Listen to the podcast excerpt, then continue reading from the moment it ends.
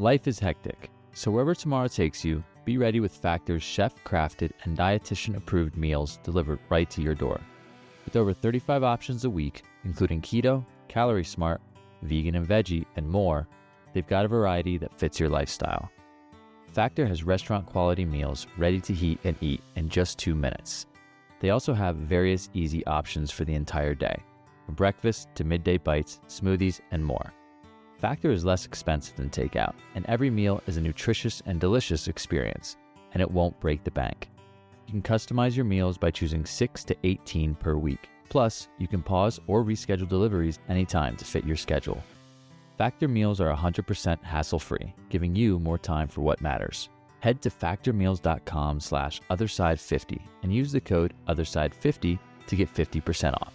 That's code otherside50 at factormeals.com for 50% off your delicious hassle-free meals.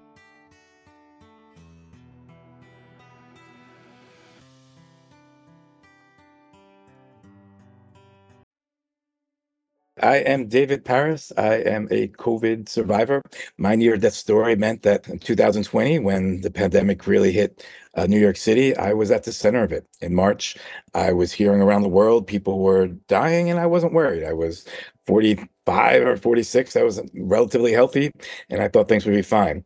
Then one day I got sick, and then the sickness lasted a week. And then I fell asleep in front of my fridge in the morning, and I woke up barely breathing and i thought to myself mm, i might have a problem actually was trying to get back to bed but was too weak and uh, got phone calls from my family that said you need to go to the hospital i made my way there and the moment i walked in to the hospital i went from barely able to breathing to couldn't breathe at all. Within seconds they put an oxygen tank on me and i realized oh i actually have been breathing in a long time. Didn't know that until i actually felt what oxygen was. Put me in a wheelchair and I was like, okay, maybe this is pretty bad. Uh, I spent the next five days probably hallucinating pretty bad. If you've heard the COVID stories from people in the hospital, the hallucinations were out of control. Uh, I kept having to kick hundreds of people out of my room. I found out later nobody was in my room, but it felt like were all, I know it's like it was a wild, wild, wild time. And uh, then I remember the moment where they said, okay, we're to have to put you under. They were intubating people, not knowing the time 20% of the people survived the last words were my sister telling me you know only 20% of people come out of this. And i'm like ah i'll be fine. Don't worry about it. And i had that kind of attitude because i thought at the time you know only the older people die and then that's when things shifted. I can say from this reality, I'll talk a little bit about, which meant in the next day, they went from intubation, like a medical coma, into an ECMO machine. The ECMO machine is what they use when you have heart surgery. So uh, it does the work of your heart and does the work of your lungs and while you're unconscious. Usually they do it in heart surgery, you know, anywhere from 12 24 hours. I was on it for a month. And that first uh, few days, my heart stopped four times. And it's a little controversial what I'm about to say. I actually remember the moment I was dying. Some people say, How can you remember this?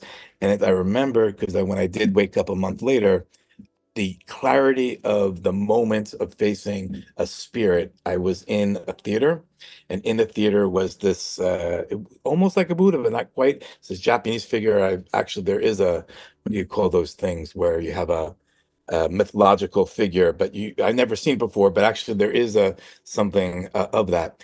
And I had somebody look it up, and I, I saw this creature, and they said, "Sorry, you're dying." And they pointed to the exit sign and i said i cried. I was like i begged. You know it's funny I, I, up until that moment i was so scared of uh, potentially i was kind of depressed in my life and i was thinking ah if i die it'll be right. I did a lot of my life. I was in america's got talent. I was a semifinalist. I was an acrobatic dance champion. I you know did, i did a bunch of cool stuff you know? But when you actually face death and you're like oh that's it uh, i'm not somebody who necessarily believes in afterlife. I didn't. And i was like no, I'm not ready to die, please. And then the figure showed me this curvature of a of a half moon, and in that just apologize and saying, sorry, you're going, you're done. This is it. And that was what activated something inside of me that I'll never ever forget. Whether it happened in the moment I was dying or whether it happened afterwards, I, I can't say. But I will never forget saying, no, I refuse to die. There's just I there's no way I'm gonna let it go. And the spirit told me, well, okay, we're gonna let you try to struggle to live. But if you fight to live, you have to fight more than you've ever had in your life for longer than ever you have in your life. Of course, you're about to die, you'll say yes, you'll do whatever. And then I spent, I can't say, it seems like years, months, years, something like that, in an open sea, just fighting for watching boats to go by so I could grab onto something. You know, that sea of life metaphor? So it's like when you're in that in between world, I know you do stuff on like near death. My near death is not like other people's near death. Mine is like in the midst of intubation. So it, be, it was more like uh, metaphors and, and such. And I remember, I can't tell you what eternal, the, uh, some combination of an infinite amount of boredom as you struggle to stay alive. But when you're out there and you want to live, you just do it. And you hear those stories about people who like stay out in the ocean for like a, a day or two. That's what it felt like, except it was like a month. And I fought to survive. And um, in this world, the situation you could see slowly after that first week i got better and better but it wasn't really clear until the third or fourth week in intubation that i would live. Uh, but when i woke up i remember the clear dreams where i didn't want to come back to this world because when you're in that other world and i know a lot of other people near death say this you feel so at peace and so connected to something higher you don't this world around is like wait what is this? And it's strange and it's hard but i do remember i was telling this i remember being in a library and my friend told me that's the book of life i'm always working in metaphors but it's just like uh, in the library the spirit said you really want to go back to that world? And i did and i did and i woke up and when i woke up they said every day people would come in crying saying oh my god i can't believe you lived because this was NYU, this was New York, and the hospital, and one in every 200 people died. And they were, they had like big trucks of like refrigerated trucks of dead people. And so mine, they consider semi miracle because I didn't just, I wasn't just intubated. I, you know, I wanted abs of steel, but I had lungs of steel. So it was like not a good situation. Uh, but it was interesting. I, I, I felt the other side. And when I came back, it was nice. Everybody was giving me lots of energy, but I also, when you taste a bit of the other side, it's not easy to come back here. And that's, I'd say, even this is now three, over three years, three and a half years, maybe four now. And I can tell you, I still struggle, still struggle with uh, living in this world. I've always had a panic of dying. I remember the first time I saw Star Wars and that whole planet was obliterated. And it occurred to me, oh my God, that just might be it, like this. And from that moment forward, that thought brought panic on me. And I don't know if panic is fear. I guess it is fear, but it's not something that's conscious. It's not like, oh, I'm experiencing fear. It's, I will do whatever it takes to live. you know, I will do, panic is like, and so I'd say panic, yes fear, no. Although some might argue panic is fear. I don't fear death anymore.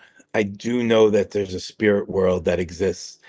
And it's a bit strange because I spent my whole life fearing death. And when I woke up, I was like, oh no, there's there's something else. And I so I don't have that doubt. I didn't grow up religious. I didn't grow up not religious, didn't grow up with anything. And it became clear that when you connect to that peace. And you know, my friend said, "Well, you know, that peace you think is God is just might be the the drugs you were on, or like something like this." You know, so. Uh, you hear that argument it's like well maybe that is what it is it's hard to uh, know for sure but what i did know is when i was in recovery i started associating my fear of death that it wasn't death i was fear of because you don't know one way or another what you fear is the panic of losing it's it's the fear of losing your life. And it would happen because i was when you wake up from a coma your whole body atrophies you can't move. It's really strange. So like you wiggle for the first few weeks and then every month afterwards you slowly get your body back. It's a very interesting process. So you fall a lot. So i remember feeling the panic of falling and my therapist was telling me that terror you feel about death is actually panic of just your life going. And you don't want to confuse the fear of death with the fear of actually what's happening, which is just your maybe I'm not explaining myself well, but I don't fear death when I realize that the feelings I was having was really not about death. It was just about the natural part of the body reacting off of losing itself as opposed to some closure that I was worried about. So there was it was a different fear. And once I could define the fear as simply, oh, this body, of course it's gonna feel terror, as opposed to a concept of complete obliteration and nihilism. Once I was able to distinguish those two things, yeah, my fear went away. I don't didn't have fear anymore. Um, it sometimes comes back every now and then, but more often than, than not, no. And I do tell people when I tell people my story, they can feel me, feel spirit. And when they do that, they go, oh, wow, there is that other side. And I go into that. But, you know, I, I in the last three years, I do go back and forth. I studied all the different religions and death and what they thought of it. And came to the conclusion there you don't you're not going to know one way or another so like at that point i learned as you go through uh, this experience you you experience intense anxiety and intense depression as you come back to the world. And i've had to really been forced to learn how to deal with my anxiety thoughts and depression thoughts. And when it comes to death it's actually not worth it became clear it wasn't worth it. And i just kind of let it go because i'm not going to know one way or another before my near death experience, I wasn't able to see it that way. It just, uh, all I experienced was panic and terror. It was actually when I was falling and experiencing the same panic. And I realized, oh, it's my physical body, as you were saying, or the memories that I'm, I'm fearing of losing. And it's not so clear that's going to happen. So it just became an unnecessary experience to fear that which can't be understood. One of my biggest triggers in life is like, oh, I'm always thinking what should happen. And the moment I think of my shoulds in the world, I could tell my brain starts getting rattled in anxiety and I lose myself. And when I breathe and let the shoulds go and articulate the things that I do love, that was the gift. And for me, having a near death experience was incredible gift.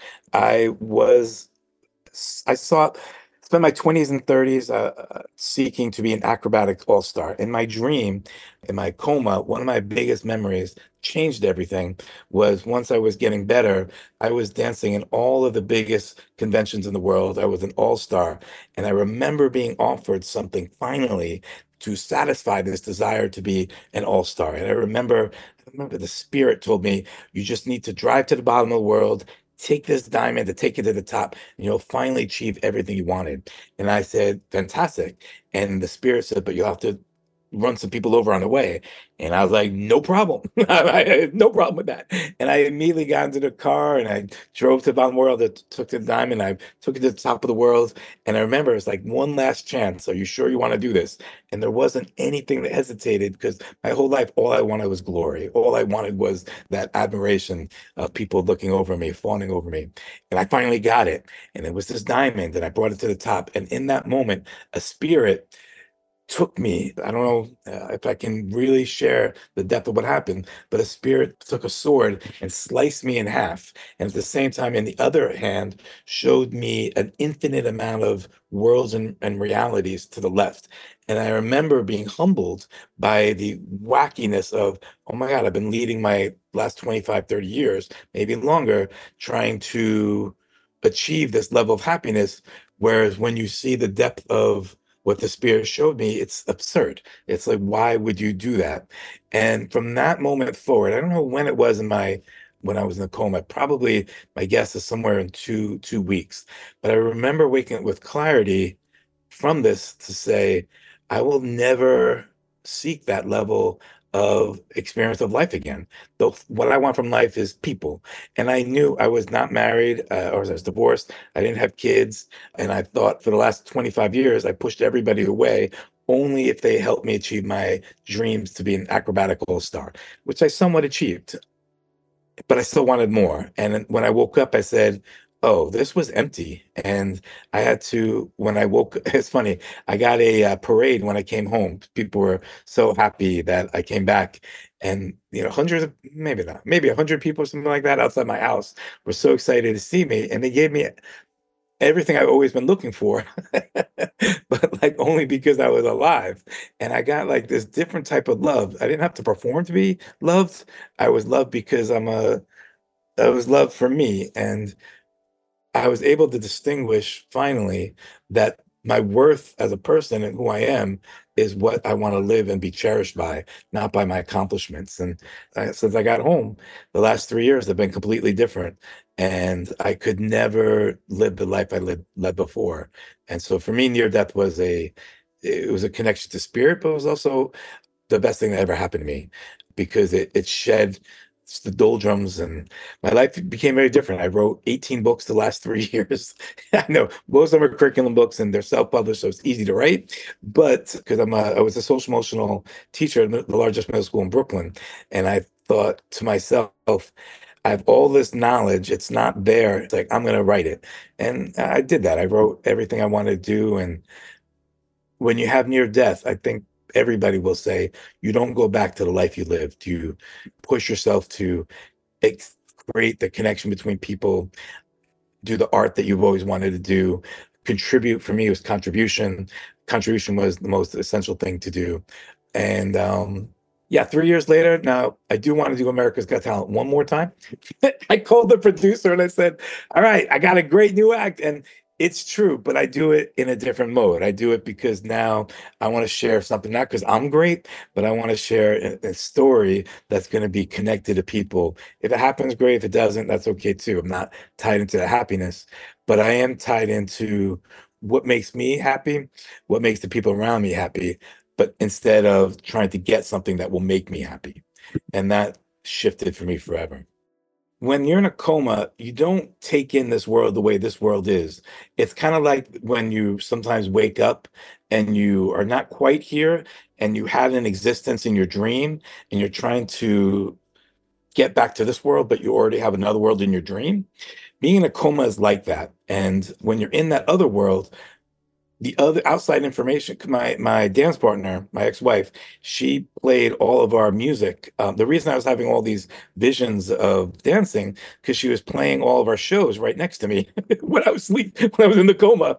And so like it was infused and people would have conversations with me that i remember that were in my that got into my dreams. And that's why I, I say this because people will say you know do people really hear you if you're in a coma and I'm like, I can tell you 100%, there's no doubt in my mind that I heard everything and felt it. And I don't feel it in the way that we're talking now. It gets produced in a metaphors and different type of uh in that in between dream world that like sort of like interprets the outside world and puts in whatever story's running.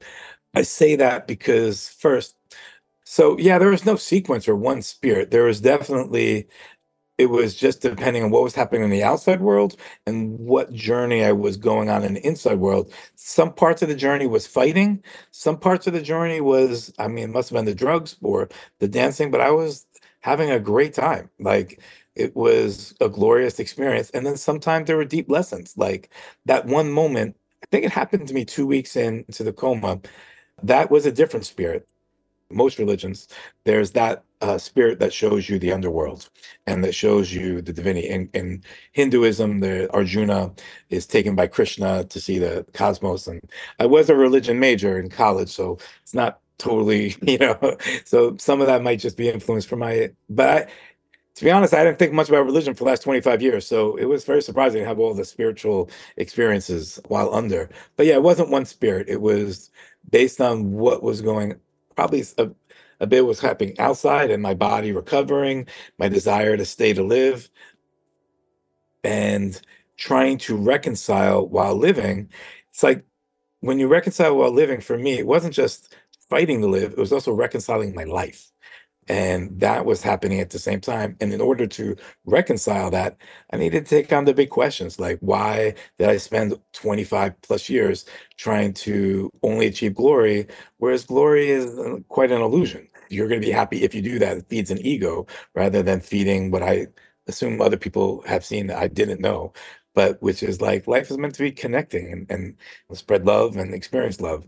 And that's not the way I lived. it's the way I mostly live now as much as I can, and uh, but it's not the way I lived. And so during the coma was really reconciling the disharmony inside of my soul that needed to be balanced. And yeah, to me, I, I thought I was ready to go. I, I was married. I had a good life, a good good career, excellent friends, amazing experiences. But when you want to extinguish things, I've done great things in the last three years, but nothing worth necessarily living for. Where I said, "Oh, I have to live." I think some people stay alive to like take care of their kids or to stay with their family. I wasn't that connected to anyone. I felt I needed to do that. It was a pure, to be honest. I mean, other people apparently had a great connection to me, and that that made some ways that way. But my connection, I didn't really experience that. I just thought the face to face with nothingness is terror just terror panic sit in. And i was like actually no. I take back everything i said about uh, wanting to die. I, I refuse to let that go. I could say i know the experience of being connected to a higher force and I can tell you that that's a better world. And once you connect to that, this world seems odd. That memory's still in me today, way stronger than the nihilism. Sometimes the nihilism comes in, but it hasn't. It did the first few. But if you look at it, like you said, I don't think it was death. And I was working with a therapist in the hospital who really she was an interesting one. She told me to face the fear, face the terror, don't walk away from it. And I said, Oh my God, if I feel this terror, I'm gonna like, I feel like you're gonna throw me in a loony bin. And she said, uh, Well, if they do, I'll, I'll get you out, I promise. And so for the first time in my life, instead of running away, I faced the fear. And I can tell you, it's not fun. But for the next set of months, I just faced death and fear of death and just accepted fear as a separate reality than the concept of fear of death. It was just feeling the fear. And once I felt the fear enough, it opened up space for me to really know that I don't know anything. And that's actually more my reality than anything else. And I do remember feeling connected in that other world. And when you feel that connection, that's where my money's on. I think that's there.